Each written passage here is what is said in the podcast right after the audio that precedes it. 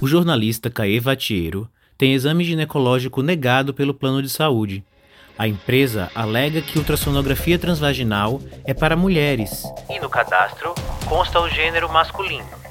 Após atendimento em unidade básica de saúde, homem trans gestante não consegue efetivar o seu cadastro no programa Mãe Paulistana. Médico ginecologista notifica ao Ministério da Saúde sobre a inconsistência do formulário de cadastro para coleta de colpocitologia, o exame de Papa Nicolau. O formulário utilizado exige o preenchimento do nome da mulher em todos os casos.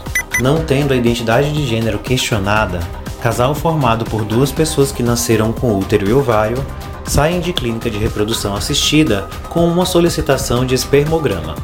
Atendendo à solicitação de médico ginecologista, a Prefeitura do município de São Paulo autorizou a utilização do implante subdérmico de etonogestrel, o Implanon, para todas as pessoas que menstruam. O implante, que tem alta eficácia porém alto custo, estava disponível apenas para mulheres cis em situações de vulnerabilidade.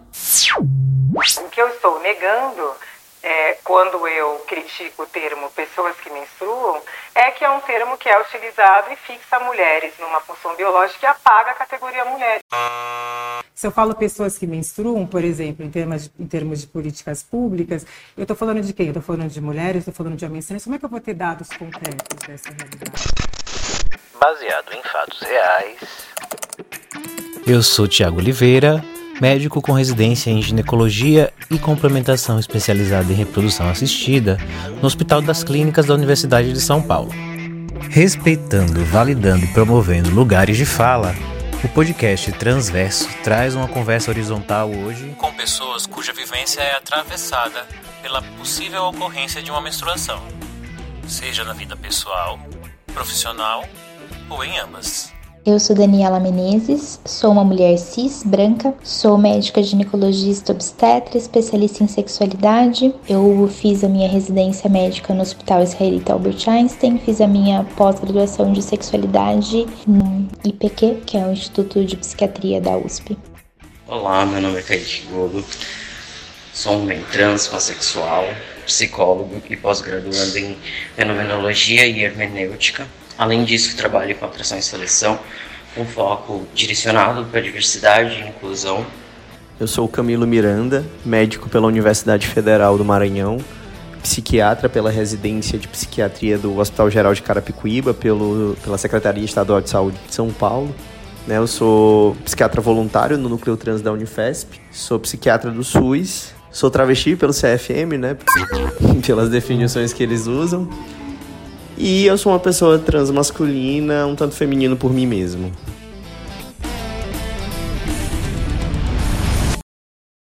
Então, para seguir em consonância com os objetivos do nosso projeto, acho que a gente deve começar ouvindo vocês, Miranda e Kaique, sobre a importância de utilizar termos como pessoas que menstruam, nesse contexto de saúde, no contexto de saúde pública, no contexto de políticas públicas, promoção de saúde, e também na vivência individual. Então, se puder começar, Miranda, fala um pouco pra gente. Por que utilizar termos como pessoas que menstruam? Porque é uma forma de incluir todas as pessoas que possam se beneficiar de um determinado tipo de ação, sem reduzir nenhuma pessoa a uma condição de saúde ou uma função biológica. Para que quando a gente for fazer uma campanha de prevenção, por exemplo, alguma questão de saúde, a gente possa atingir todo o público-alvo né, e, e, possa chegar ao real objetivo dessa campanha. Então, na hora de estruturar uma política pública também, por exemplo, para garantir o acesso é, da, da, todas aquelas pessoas que precisem daquela política pública, então preciso usar termos que englobem todas essas pessoas, né? É, e também para que as pessoas que vão, vão compor, né, que vão participar disso, se sintam importantizadas nesses processos e não escanteadas e ignoradas. É, porque é diferente você utilizar aquele, é, aquele direito, por exemplo, como, sei lá, você é, é uma pessoa transmasculina que está gestante e aí você utiliza o, o, direito da licença maternidade, mas você não é mãe, né? Então você pode até conseguir acessar aquele direito, a gente sabe que não é tão simples, né? Mas mesmo assim você vai se sentir invisibilizado. Então, quando você modifica a forma de falar, você dá importância, diz para essa pessoa que ela também é importante. E isso é primordial na construção da saúde dessas pessoas e na saúde pública como um todo. Então, por exemplo, se eu faço uma campanha de prevenção ao câncer do colo do útero eu, e eu falo só de mulheres, eu vou estar tá, é, dando essa sensação de exclusão para pessoas transmasculinas. Eu vou estar tá afastando essas pessoas do serviço de saúde, eu não vou estar tá promovendo a minha intenção final, que é de fato prevenir o câncer de colo do útero, né? Aproveitando esse assunto, Miranda, eu queria trazer aqui um artigo da Science que foi publicado em dezembro de 2021 da Miriam Miyagi, é uma pesquisadora de Harvard, em que ela fala o quanto que os direitos das pessoas trans dependem da utilização de uma linguagem inclusiva em saúde, já que a maioria dos periódicos científicos silenciam e apagam a existência da transgeneridade quando se referem a um sistema binário que só inclui homens e mulheres cisgênero. Então, como cientistas, devemos combater a apropriação indevida de temas biológicos, promovendo uma linguagem precisa que se concentre nas próprias variáveis. Por exemplo, pessoas que menstruam, e reconhecendo que as pessoas expressam essas variáveis de maneiras que podem não estar de acordo com o sistema binário de sexo ou gênero. Isso cria um ambiente mais inclusivo para cientistas com diversidade de gênero e reforça que o sexo é um resumo dependente do contexto de um espaço variável e multidimensional. Então, se eu vou fazer uma lei para garantir o acesso a absorventes para pessoas que não podem pagar, qual é o meu objetivo com isso? É diminuir a evasão escolar, constrangimento, então e problemas emocionais, né, decorrentes dessa pobreza menstrual. Então, eu vou ter que pensar em todas as pessoas que podem passar por esse tipo de situação. Então, são pessoas que menstruam e não só mulheres. Né? Então, eu, eu preciso pensar nisso toda vez que eu vou é, me comunicar. É, e, inclusive, porque nessa situação você pode pensar. As pessoas transmasculinas muitas vezes vão estar numa situação até de maior vulnerabilidade. Então, como é que eu faço uma lei, por exemplo, né, de pobreza menstrual para ajudar essas pessoas e eu acabo excluindo uma, uma parte que é a que mais precisa muitas vezes, né? Então é importante a gente usar esses termos para que a gente garanta que esses direitos, esses acessos cheguem em quem realmente tem que chegar e faça com que as pessoas que é, é devem ser contempladas possam se sentir de fato vistas e respeitadas. Obrigado, Miranda. Realmente é muito importante a gente ouvir assim sobre vivências que a gente nem imagina das dificuldades que podem ser enfrentadas no simples fato de existir e não ter sua existência validada ou visibilizada em questões muito simples do dia a dia, como um absorvente e a menstruação. Então, o que mais você diria, Kaique, assim, em relação a por que utilizar e quais as consequências de não utilizar termos assim que abrangem outras identidades? A saúde, a consulta, um tratamento com um médico, uma médica, um médico deveria ser direito de qualquer pessoa. Só que quando a gente pensa nessa consulta, a gente precisa também pensar na segurança psicológica e emocional desse, desse paciente, dessa pessoa. E a gente esbarra em diversos profissionais que não têm o conhecimento sobre o tema. Ou às vezes sabe por alto, mas acaba é, fazendo alguma transfobia, alguma discriminação. Então, é, é, importante que isso chegue à população, mas também que chegue aos médicos, né? As médicas, enfim, para que a gente vá diminuindo. A gente pensa que o Brasil é, é o país que mais mata pessoas trans, mas a gente esquece de pensar na saúde. Como que está essa saúde? Porque não é um país que só mata no fato de ser um homicídio, mas também que deixa pessoas trans vulneráveis no ponto de saúde, educação. Então não é só a transfobia que mata, mas também o deixar de lado o cuidado básico que todas as pessoas deveriam ter direitos.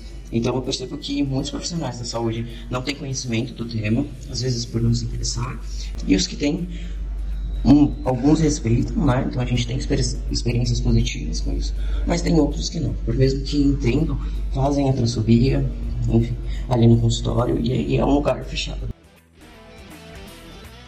anunciar, a gente precisa ter estratégias de que nas universidades, na formação de medicina, tenham conhecimento para que esses profissionais ali saiam mais preparados para atender pessoas trans. É importante a gente entender o contexto da formação do ginecologista.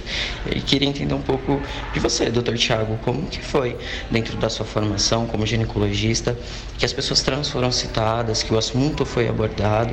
Antes de responder a pergunta em si, eu queria reforçar qual é o meu contexto discursivo, que é de um homem cis, que tenho um conhecimento técnico em ginecologia e saúde pública que advém da minha formação e atuação profissional. A resposta dessa pergunta resume muito da problemática da relação ou da ausência de relação entre a ciência da saúde e as pessoas trans. Eu tive 11 anos de formação, 6 anos de faculdade, em Maceió, depois 3 anos de residência em ginecologia e 2 de reprodução assistida, que foram no maior complexo hospitalar da América Latina, que é o Hospital das Clínicas da USP. Nesses 11 anos de formação, eu não atendi nenhuma pessoa trans. Nos conteúdos teóricos que foram discutidos, na abordagem dos casos, não foi citada a existência de qualquer outra identidade que não mulher cis. Então, se eu estou falando do maior complexo hospitalar e de pesquisa da América Latina e que na ginecologia não há o atendimento nem sequer o pensamento sobre a existência de pessoas trans, restam duas possibilidades. Ou as pessoas trans não existem, ou a existência delas está sendo invisibilizada. E esse processo de apagamento dentro das ciências da saúde decorre da atribuição da identidade de gênero a um diagnóstico de saúde mental, que se configurou como uma catraca de acesso aos serviços e ao cuidado. Então, ao procurar qualquer serviço de saúde, a pessoa trans se deparava com a necessidade de um encaminhamento para um profissional de saúde mental e para acessar cuidados específicos aos quais ela tem direito, precisa ser aprovada nessa triagem de saúde mental. Ou seja, convencer o psiquiatra que de fato é uma pessoa trans, para que assim ele decida se ela tem direito a acessar esses cuidados e quais as intervenções que são possíveis, que são baseadas basicamente nas tecnologias médicas que estão disponíveis. E assim, mesmo não existindo um ambulatório específico voltado à população trans dentro da ginecologia, a pessoa trans pode precisar de atendimento ginecológico. A ciência que estuda útero, ovário, vagina, vulva é a ginecologia. E qualquer pessoa, então, que tenha útero, vagina ou ovário, pode precisar de atendimento por ter alguma demanda relacionada àquelas estruturas anatômicas. Então, por que, que pessoas trans não estão acessando a ginecologia do Hospital das Clínicas? Existem serviços de atendimento voltados especificamente para a população trans dentro do HC há décadas e na rede estadual como um todo, em 2009, começaram outros centros. Mas se não está havendo o um encaminhamento para a ginecologia e se na ginecologia não está se pensando sobre essas pessoas, o resultado final são anos, décadas de atraso na produção científica e na elaboração de cuidados de saúde adequados, voltados e pensados para essa população em suas nuances. Mas se uma pessoa trans procura um serviço dizendo que é trans e você vai submeter a uma testagem que dura até dois anos, você retira dela a autoridade epistêmica sobre si, ou seja, desumaniza. E coloca a identidade de gênero no lugar do absurdo, uma vez que você coloca como uma necessidade a, o diagnóstico diferencial com condições psiquiátricas que lhe retiram a autonomia e que lhe tornam incapaz de tomar decisão sobre si. Então, não se identificar com todo o construto social que é elaborado em torno de uma estrutura anatômica ao nascimento, as normas e expectativas definidas para as pessoas que, por exemplo, não têm o cromossomo Y, a gente encarou como algo que precisava de validação. Porque afinal é óbvio, se você não tem um cromossomo Y, você automaticamente vai se identificar com tudo que se configura para a mulher na sociedade atual. Então veja de que maneira a medicina incorpora a gestão desse dispositivo. Trata-se de um assujeitamento que, ao mesmo tempo em que se diagnostica a verdade de um sujeito, você o liga coercitivamente a uma determinada identidade. É preciso inverter esse procedimento filosófico de remontar a um sujeito constituinte a multiplicidade das formas de subjetivação, que em diferentes circunstâncias históricas vão se estabelecendo diferente não é a mesma coisa ao longo do tempo e, inclusive, no mesmo espaço temporal, varia entre culturas. A gente precisa entender que não é papel da medicina ou de ninguém distribuir os indivíduos em torno de um eixo de normalidade e criar regras por meio das quais se delineia simultaneamente um certo domínio de experiências possíveis e o modo como um sujeito deve fazer a experiência de si próprio nesse espaço que foi demarcado. Então, se a gente colocar numa perspectiva de biopoder, a gente consegue enxergar a transexualidade com esse nome mesmo, assim, que associa gênero e sexo, enquanto um dispositivo, e a medicina assumiu a gestão desse dispositivo através da elaboração de critérios diagnósticos. E a partir desses critérios, portarias, normas, que definem a maneira que essas pessoas poderão acessar os serviços de saúde e quais os cuidados elas têm direito. E a incorporação da identidade de gênero à medicina se deu de uma maneira muito inconsistente. Se a gente pensar que, por exemplo, Harry Benjamin é um infectologista que defendeu um doutorado sobre tuberculose, se interessou pelo assunto, não concordava exatamente com as abordagens e conceitos dados pela psiquiatria à época e simpatizava com a introdução do uso dos hormônios para mudanças corporais pelos endocrinologistas. Então ele elaborou critérios diagnósticos e lançou um tratado chamado Fenômeno Transsexual, no qual ele disserta sobre as características que definem o verdadeiro transexual. Isso elaborado por esse homem cisgênero, infectologista. Logo em seguida, a identidade foi incorporada ao CID com um diagnóstico de saúde mental chamado transexualismo. E é interessante notar que esse tipo de abordagem aprisiona a pessoa trans em um lugar de não poder reivindicar. E por isso eu fiz questão de falar um pouco sobre isso, é, porque se você está sendo submetido a uma testagem sobre a sua autonomia, como que você nesse lugar vai reivindicar que aquilo não é necessário? Então eu fiz questão de entrar um pouco nesse mérito para colocar algo do tipo: caro colega cisgênero, nós não estudamos quase nada sobre essas pessoas, estamos em dívida em relação a muitos temas, não temos nem termos inclusivos e quando tentamos introduzir gera uma polêmica porque a gente colocou essas pessoas no lugar da dúvida. Parem um pouco para olhar para esse cenário e entender que a gente precisa agora ter um olhar diferenciado para escutar, deixar de lado as nossas pressuposições, extrapolações e referências de normalidade para buscar uma atenção adequada, cuidados adequados e elaborados a partir dos desejos e expectativas de quem precisa desse cuidado. Então, para não ficar parecendo que eu falando, estou falando sobre mim e sobre a minha realidade de formação apenas, né? Eu queria ouvir também da Dani, e aí numa perspectiva de uma mulher cis que teve uma formação em ginecologia também em sexualidade, e aí pode passar um pouco pra gente essa experiência dela. Eu penso aqui na minha formação como ginecologista e não consigo lembrar de fato em quais momentos da minha formação como, como médica residente em ginecologia, em que o assunto de gênero foi de fato abordado, onde a gente teve uma conversa franca sobre pessoas trans que não tivessem uma relação direta com o meu trabalho de conclusão de curso, que foi de testosterona em homens trans. Então, fora desse contexto extremamente acadêmico, né, de sentar e estudar, ler artigo e pensar sobre, não existiu nenhum outro momento da minha formação na residência médica, nem teórica nem prática, onde de fato a gente conversou, discutiu sobre identidade de gênero, é, quiçá sobre atendimento a pessoas trans. É uma grande falha realmente na formação de ginecologista no Brasil hoje.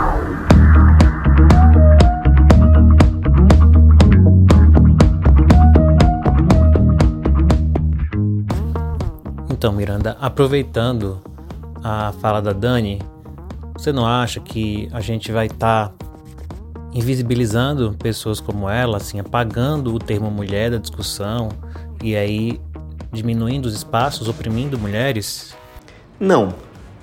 Primeiro, porque a ideia não é abolir o uso da expressão mulheres que menstruam ou mulheres, mas sim fazer com que cada expressão seja utilizada no contexto adequado.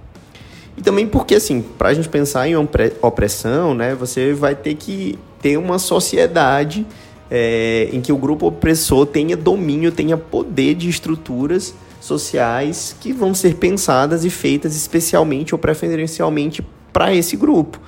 Né? É, é, enfim, os opressores são aquelas pessoas que vão ter privilégios, que no caso não é o que acontece com as pessoas trans, né? pelo contrário. É, isso é uma prerrogativa cis na nossa sociedade. Então, né, desde banheiros, certidão de nascimento ou chá de revelação, tudo é feito para cisgeneridade. É, então, achar que pessoas trans é, conseguem oprimir qualquer grupo de pessoas cis é o mesmo que achar que, sei lá, mulheres feministas estão oprimindo os homens hoje em dia porque, enfim, não permitem mais que eles sejam violentos, machistas e abusivos. Né? Os caras podem espernear e não gostar por estar tá perdendo esse privilégio né, de passar incólume é, com seus preconceitos que eles tinham, né? É, mas eles não podem falar que isso é uma opressão, né? É, é muito diferente. Então, mesmo que as pessoas trans quisessem fazer isso, elas não têm esse poder, né? É, e não, não é esse o objetivo. como eu estava falando, é, é, a ideia não, não, não é apagar essas identidades, não é uma vingança, né? não é fazer com o termo mulheres, com a identidade mulher, o que fizeram e fazem até hoje com as identidades transmasculinas, né? como os boicetas e tudo mais. A ideia é realmente usar cada, cada expressão no seu contexto adequado. Então, se eu for falar de feminicídio, eu vou falar de mulheres, né? porque aí é um contexto específico para mulheres. Agora, se eu for falar de pobreza menstrual, então eu tenho que falar de pessoas que menstruam. Se eu for fazer alguma outro tipo de ação específica, né, se eu precisar uh, mapear um grupo, então eh, saber quantos são e tudo mais, eu posso usar cada termo específico. Ah, eu quero saber quantas pessoas se identificam como não binárias, como transmasculinas, como homens trans. Então eu vou usar esses nomes específicos, né, como mulheres, é, seja cis ou seja mulheres trans. Então é, eu vou usar essas nomenclaturas, elas não vão ser abolidas. A ideia é só que a gente use é, em contextos específicos, né, em, é, é, em situações adequadas para cada objetivo. Então, a, da mesma forma em que, que as mulheres né, não, não lutaram para que esse termo, termo mulher, não fosse uh, equiparado com nenhum tipo de, de função biológica ou característica física, né? Então, para não não fazer campanhas, tipo, campanhas de, de uh, uh, amamentação como se todas as mulheres amamentassem ou todas as mulheres engravidassem. Então, se cria esses outros, eh, essas outras expressões, né? mulheres que têm útero, porque nem toda mulher tem útero, né? Mulheres que estão amamentando, que nem todas as mulheres vão estar amamentando e tudo mais. É uma, foi uma demanda das mulheres e é importante exatamente para fazer essa, essa separação, também é uma demanda das pessoas trans é, serem incluídas nessas campanhas, nesses, nessa, nesses contextos, mas sem serem equiparadas às suas funções biológicas também. Então, a gente só mudou né, de mulheres que têm útero, por exemplo, para pessoas que têm útero. E essa reivindicação né, não diminui nem apaga a, a, a importância das outras identidades. Pelo contrário, só as equipara. Na verdade, só está dizendo assim: olha, nenhuma identidade é mais importante que a outra. Então, não vamos colocar né, essa identidade acima. Vamos colocar todo mundo no mesmo patamar, de igual para igual, pessoas. E aí, como falei, dependendo do contexto, aí sim a gente vai especificar. Tiago, que mudanças são possíveis a curto e longo prazo para tornar a abordagem ginecológica mais inclusiva? A primeira mudança necessária é a de posição. A gente tem que horizontalizar a relação entre profissional de saúde e usuário. Horizontalizar e inverter boa parte do fluxo da informação, partindo do pressuposto que o usuário sabe sobre si, sabe sobre suas necessidades e, portanto, o que eu preciso é ouvir. Porque a realidade é que a gente não sabe de muita coisa e fica extrapolando conhecimentos adquiridos em outros contextos, reforçando alguns conceitos que são falsos, sem dados de evidência científica, e praticando uma espécie de medicina do medo, exagerando nos riscos, exagerando nas consequências, na irreversibilidade, na gravidade de cada conduta, quando na verdade esse excesso de cuidado é transfobia. Porque em outros contextos a gente toma condutas muito semelhantes com muito menos cautela. Então, se o problema não é a conduta e sim o gênero, a gente traz uma carga cultural, transpõe para a medicina na forma de preconceito e disfarça esse preconceito na forma de cuidado. Então, em primeiro lugar, a gente precisa ouvir o que a população tem a dizer. Porque a população aprendeu muito sobre si no momento em que estava marginalizada do cuidado e precisou aprender a se virar sozinha. Então, quando eu não consigo acesso aos cuidados, ou quando sou violentado nesse acesso, eu vou aprender na vida com quem está fazendo, com as minhas amigas, com meus amigos, e é um saber que é baseado na experiência, que acaba sendo um, uma verdade muito individualizada, que às vezes não consegue ser extrapolada para uma população, mas acaba que esse saber popular é mais rico do que o nosso, que é extrapolado de uma realidade diferente. Então, esse saber organizado que a população desenvolveu, a gente precisa ouvir, incorporar alguns conceitos e, a partir desses conceitos, desenvolver conhecimento científico, elaborar cuidados de saúde que sejam verdadeiros e válidos, porque eles vão visar aos desejos e anseios dessa população, as expectativas dela. Porque as nossas expectativas, nossos objetivos são todos contaminados por uma normalidade cisnormativa. Para ouvir essa população, a gente precisa incluir. E incluir no serviço é diferente de integrar. E nesse momento acho que a gente toca um pouco as falas da Djamila. Tem uma discussão ampla sobre a diferença desses termos no campo da educação, mas sendo bem simplista, para integrar a gente precisa que a pessoa que é marginalizada se adapte às práticas já estabelecidas e com isso se adeque à realidade que já existe, mas ela já está vulnerabilizada. Mas o que a gente precisa, na verdade, é utilizar do princípio da equidade e incluir. E nesse sentido, o grupo hegemônico que ali se encontra adapta suas práticas para que caiba nesse espaço um novo grupo que ele vai agregar. E o que a gente tem de realidade hoje? Para começo de história, gines vem do grego arcaico mulher. Ginecologia, na maioria das faculdades, é ensinada na disciplina de saúde da mulher. Os hospitais onde se atende gestantes são maternidades.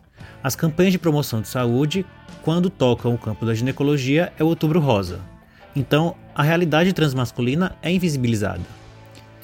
Eu espero sinceramente não estar cometendo uma aberração sociológica, mas dentro do guarda-chuva da ciência ginecologia, a mulher cis ocupa um espaço privilegiado hegemônico e precisa incluir outro grupo, abrindo mão desse privilégio de ser o único grupo que é abordado. É claro que essa inclusão começa pela linguagem. E eu preciso falar de pessoas que menstruam, aliás, de pessoas que podem menstruar, né? Porque nem toda mulher menstrua, muito menos nem toda pessoa transmasculina menstrua, mas pode. Quem tem útero pode menstruar. E quem pode menstruar pode engravidar também. Porque quando a gente fala em pessoas que podem engravidar, aí a gente tem que planejar a distribuição de métodos contraceptivos. E aí esses métodos vão implicar em custos diferentes de acordo com as necessidades de cada um desses grupos. Então a gente vai ter um montante de recursos e de políticas voltadas ao planejamento reprodutivo. Dentro desse, desse montante, políticas que são voltadas às necessidades de mulheres cis e das necessidades específicas de pessoas transmasculinas, por exemplo. Então a prefeitura do município de São Paulo tinha estabelecido que a liberação do implante de etanogestrel, o Implanon, estava restrito a situações de mulheres cis em situação de vulnerabilidade, e o que é que a gente entendeu? Que era um método possível a ser usado em pessoas transmasculinas, porque ele contém uma progesterona que é androgênica, e que o fato de não haver outros métodos similares ou de equivalência de eficácia e conforto tornava as pessoas transmasculinas um grupo vulnerável. Na ausência de outros métodos, a gente é, pautou considerar pessoas transmasculinas vulneráveis e incluir nessa política. Então agora o implante de etanogestrel é para todas as pessoas que menstruam. Então, resumindo, a curto prazo a gente inclui utilizando o princípio da equidade e escuta. Escutando, a gente conhece a demanda e a partir dessa demanda a gente vai começar a produzir cuidados de saúde que sejam adequados e não extrapolados de outra realidade. Eu fui bem específico em relação à questão da inclusão no assunto de atendimento à população trans. Eu tenho certeza que a Dani vai partir daí e vai ampliar essa visão em questões que podem mudar na nossa formação, na nossa atuação e que vão repercutir em um acolhimento maior, em um atendimento melhor. Eu tenho dúvida, na verdade, se existe uma possibilidade de alteração em curto prazo. Eu acredito que em médio e longo prazo, que a gente precisa ter, não só dentro da ginecologia, mas dentro da formação dos profissionais de saúde, é uma compreensão maior do nosso papel social como profissional de saúde e como indivíduo mesmo, como cidadão. É, acho muito complicado existirem profissionais de saúde, existirem médicos que passam por toda uma formação extremamente técnica, hoje em dia ainda mais, extremamente técnica, que não conseguem entender, não pararam para estudar e para compreender o funcionamento da sociedade brasileira. É, não entender como a nossa sociedade está estruturada, não entender todos os papéis colocados aqui, não entender como as violências se, se estruturam, não entender que existe uma periferia da periferia aqui no Brasil, é bastante complexo, bastante complicado quando a gente quer um profissional de saúde que vai atender hoje majoritariamente no SUS, atender populações periféricas com as quais ele muitas vezes não tem o mínimo de empatia, não tem o mínimo de conhecimento e o mínimo de empatia mesmo. É, então acredito que em longo prazo, em médio e longo prazo, espero que médio, né? A gente precisa de uma formação, trabalhar para a formação de saúde ser um pouco mais social, que a gente consiga entender sociedade antes de se disponibilizar a trabalhar com ela. É, em curto prazo, talvez o que seja possível, né, o que a gente tem na mão agora, é criar os espaços de acolhimento que, su que supram a necessidade agora de imediato de uma população mais vulnerável, né, de, de uma população trans. É, de toda forma, esses espaços que podem fornecer médicos de família e comunidade que tenham experiência é, em lidar com a população, que vão fazer trabalhar para tratamentos específicos ou não, podem ajudar bastante na inclusão dessas pessoas nos atendimentos de saúde, especialmente aí pensando no SUS, mas vale lembrar que pessoas trans, antes de tudo, são indivíduos com suas particularidades. Em algum momento pode ser que eles precisem de um atendimento de um ortopedista porque quebraram o pé, de um oftalmo precisam trocar o, o, o óculos, de um cardiologista porque tem hipertensão de difícil controle. Então, não acredito de fato em uma formação de que, em que numa realidade onde a gente precise formar profissionais específicos para lidar com uma população específica. Acredito sim na possibilidade da gente trabalhar lá de trás, na formação dos jovens médicos, dos jovens profissionais de saúde, para que eles entendam que as pessoas as suas individualidades, suas particularidades e que eles consigam trabalhar com as minorias da mesma forma como eles conseguem trabalhar com a, com a elite brasileira que pede atendimentos mais específicos.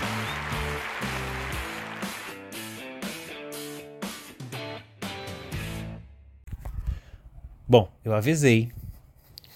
Obrigado, Dani, por sempre fazer a gente enxergar que o mundo é maior do que aquilo que o nosso campo visual está cobrindo, né? Para finalizar, acho que vale a gente perguntar qual seria o impacto para a saúde mental das pessoas se sentirem incluídas ou excluídas devido ao uso de termos que a gente vem pautando aqui na discussão. Gigantesco. É, para vocês terem uma noção, a população homossexual já tem o dobro de chance de tentar suicídio em relação à população geral. É, as pessoas bissexuais têm o dobro de chances das pessoas homossexuais, porque comumente os bissexuais eles não são aceitos nem incluídos nem entre os héteros nem entre os homossexuais. E as pessoas trans têm o dobro de risco dos bissexuais, né? Ou seja, oito vezes mais que a população geral a percepção de estar tá vivendo em um ambiente hostil, né, cheio de estigma, discriminação, é, que enfim não te inclui, na verdade te exclui, né, que é o que a gente chama é, do estresse de minoria, aumenta esse risco de depressão, ansiedade, transtorno de estresse, estresse pós-traumático, problemas com o uso de substâncias, tentativas de suicídio. E é essa exclusão no discurso que faz então com que, por exemplo, não se lembre, não se pense em pessoas trans quando você vai fazer um formulário, quando você coloca no sistema lá que, enfim, homens, né, pessoas com sexo masculino não podem ir ao ginecologista, quando você vai fazer leis e políticas públicas, não, não se respeita o nome social, não está preparado para tratar pessoas trans é, adequadamente, não se emprega porque ah, tem um problema aqui com a tua documentação, né? enfim, não, não lembra da gente, não, não nos enxerga enquanto pessoas, não dá importância pra gente. Então, quando você é, não tem essa linguagem né, que inclui, fica muito mais difícil de você lembrar e de você colocar essas pessoas mesmo dentro é, é desse, desses direitos, dentro é, dessa sociedade de uma forma positiva.